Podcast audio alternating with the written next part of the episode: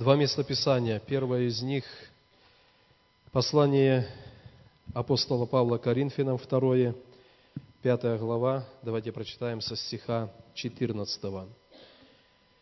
«Ибо любовь Христова объемлет нас, рассуждающих так. Если один умер за всех, то все умерли. А Христос за всех умер, чтобы живущие уже не для себя жили – но для умершего за них и воскресшего.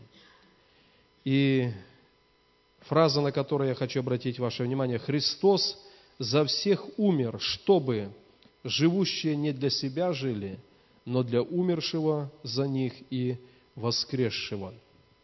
И давайте еще одно место Писания прочитаем. Это книга Псалмов, 143 Псалом, с первого стиха. «Благословен Господь, твердыня моя, научающий руки мои битве и персты мои брани. Милость моя и ограждение мое, прибежище мое и избавитель мой, щит мой, и я на него уповаю, он подчиняет мне народ мой. Научающий руки мои битве и персты мои брани». Первое место Писания, которое мы прочитали, оно говорит о том, что Христос один умер за всех, и живущие должны жить не для себя, но для умершего за них Христа. Я думаю, с тех пор, когда Иисус умер на Голгофе, когда была пролита Его кровь, когда Он воскрес победным воскресением, то в сердце у Бога есть такая, ну, несбывшаяся надежда. Вообще, здесь Писание говорит, Христос умер за всех, и имелось в виду, что отныне живущие на земле, они не будут жить для себя, но для того, кто умер за них. Но Он умер он воскрес, написано в оправдании, но люди по-прежнему в мире живут не для Христа. Но я хочу сегодня говорить не о людях, которые живут вне Бога, вне церкви, а о людях, которые однажды пережили Христа, пережили Его прощение и, оказавшись в теле Христовом, они на каком-то этапе живут не для умершего за них и воскресшего. Так часто жизнь христианина подстерегает такая опасность, как Писание говорит, однажды получивший познание истины, и человек может вновь склониться к обычной земной суетной жизни, и его не интересует вот эта надежда сердца Божьего – и здесь Павел говорит,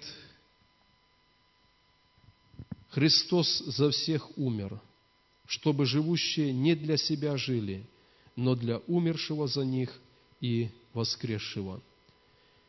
Определенное чувство благодарности, оно должно постоянно быть в сердце уверовавшего человека. Когда-то рассказывали такой случай, когда это было во времена работорговли – Верующий человек проходил через рынок, на котором продавались рабы. Он обратил внимание на одного молодого человека, на руках были кандалы. За него предлагали определенную сумму, и когда он посмотрел на него, определенная жалость возникла в сердце. Он был состоятельным человеком, и он решил этого э, раба выкупить и просто подарить ему свободу. Он подошел к хозяину, спросил, сколько стоит этот раб. Хозяин назвал цену, он отсчитал деньги, ему отдали этого раба, он попросил, чтобы сняли кандалы с его рук. Он отвел его в сторону и говорит, все, ты свободен. И этот молодой человек не мог понять, как так. Минута назад он был в кандалах, его жизнь не принадлежала ему – И прошла только минута, и он слышит эти слова «Отныне ты свободен». Говорят, этот молодой человек начал плакать, и он сказал, «Я хочу добровольно быть всегда Твоим рабом.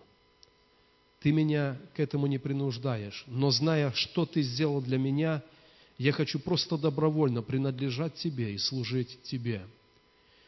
Я думаю, когда Бог однажды прикоснулся к нашему сердцу, когда Бог открылся для нас – то что-то подобное, вот это чувство, оно должно возникнуть в нашем сердце. Если ты меня выкупил, если ты меня освободил, то я хочу добровольно, чтобы вся моя жизнь, она уже не принадлежала мне, но тебе, который умер за меня и выкупил меня. И Писание говорит, Христос умер для того, чтобы живущие не для себя жили, но для умершего за них и воскресшего. Если все это округлить, суммировать, поставить вопрос, познавший Христа, живем ли мы только для Него? Потому что цель у Бога была такая. Христос умрет за всех, но в таком случае, чтобы живущие не для себя жили, а для умершего и воскресшего ради них. Пусть Бог благословит, чтобы, находясь в Доме Божьем, мы жили для Него, для того, кто умер за нас и воскрес ради нашего оправдания. Второй стих, который я прочитал, Давид прославляет Бога и говорит, Бог, Он тот, который научает меня брани. И смотря на Церковь Христову, смотря на народ Божий, мы находим, что очень часто, когда нам предстоит духовная брань, когда нам надо сразиться с грехом, и наши руки не научены брани – Давид говорит, мой Бог – это Бог, который Он сам, Господь Саов, это Бог воинств. И Он говорит, Он, имея, э, имеет опыт брани, еще есть имя такое у Господа, муж крепкий в брани. Он знает, что такое брань, и Он научает руки Давида брани. Когда у Давида все было хорошо – когда было благоденствие и когда он пас стада. В это благоприятное время он говорит, я взывал к Богу. Он прославлял Бога, он составлял эти псалмы. И когда в жизнь пришло определенное испытание, то напитанный Богом, его руки были приготовлены к брани, научены брани. Как часто одна и та же ошибка – преследует уверовавшего человека, когда все в жизни хорошо, когда в семье все хорошо, когда грех прежних лет не касается, не искушает. И человек вместо того, чтобы углубляться в Бога, насыщаться, написано Его образом, питаться Его Словом, он просто бездействует. И когда на завтра приходит грех, приходит искушение – его руки не научены брани.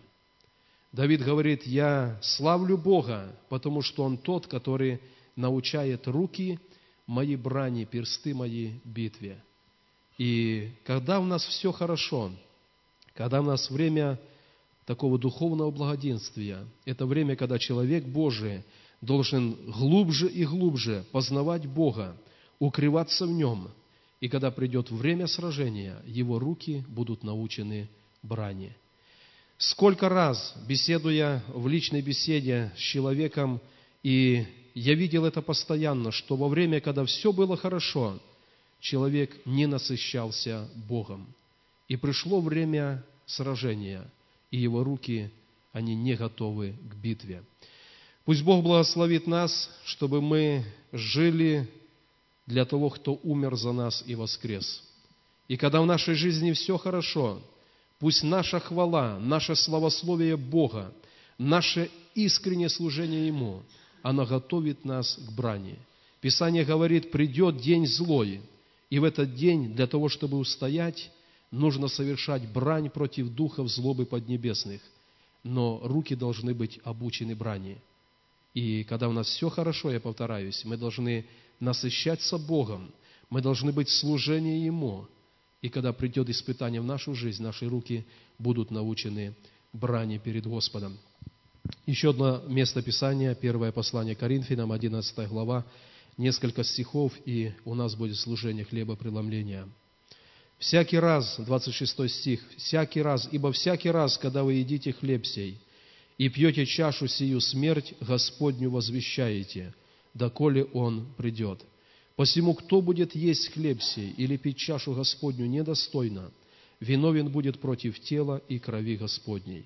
Да испытывает же себя человек, и таким образом пусть ест от хлеба сего и пьет из чаши сей.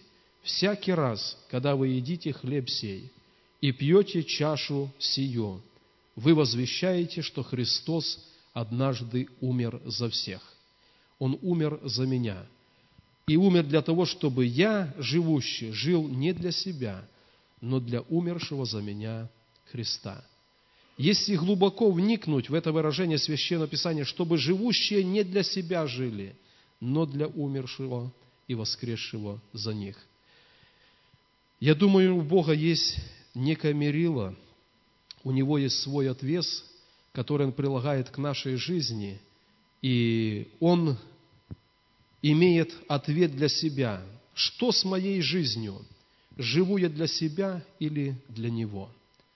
И вот сегодня, когда мы будем участвовать в служении хлебопреломления, пусть все наше служение, которое мы совершаем, или, может быть, служение, которое мы оставили, служение, которое мы делаем небрежно, или, может быть, мы никогда не считали, что мы обязаны Богу чем-то, пусть это поднимется в нашем сердце. Христос умер, чтобы живущий не для себя жил, но для умершего и воскресшего. И наше участие в хлебопреломлении – это как раз знак такой, Господь, я понимаю и я хочу, чтобы я жил для Тебя, потому что это была цель Бога Отца. Сын Его будет предан на заклание, но зато живущие на земле будут жить для Бога, искупленные от грехов. Пусть это чувство благодарности, которое испытал этот выкупленный раб, оно наполнит наши сердца. Давайте поднимемся. Я попрошу братьев-служителей пройти сюда. Мы вместе сейчас помолимся, помолимся друг за друга, помолимся, испытывая наше сердце перед Богом, насколько мы живем для Него, посвящены Ему. И потом братья, они будут молиться за хлеб и за чашу. Давайте вначале вместе все помолимся.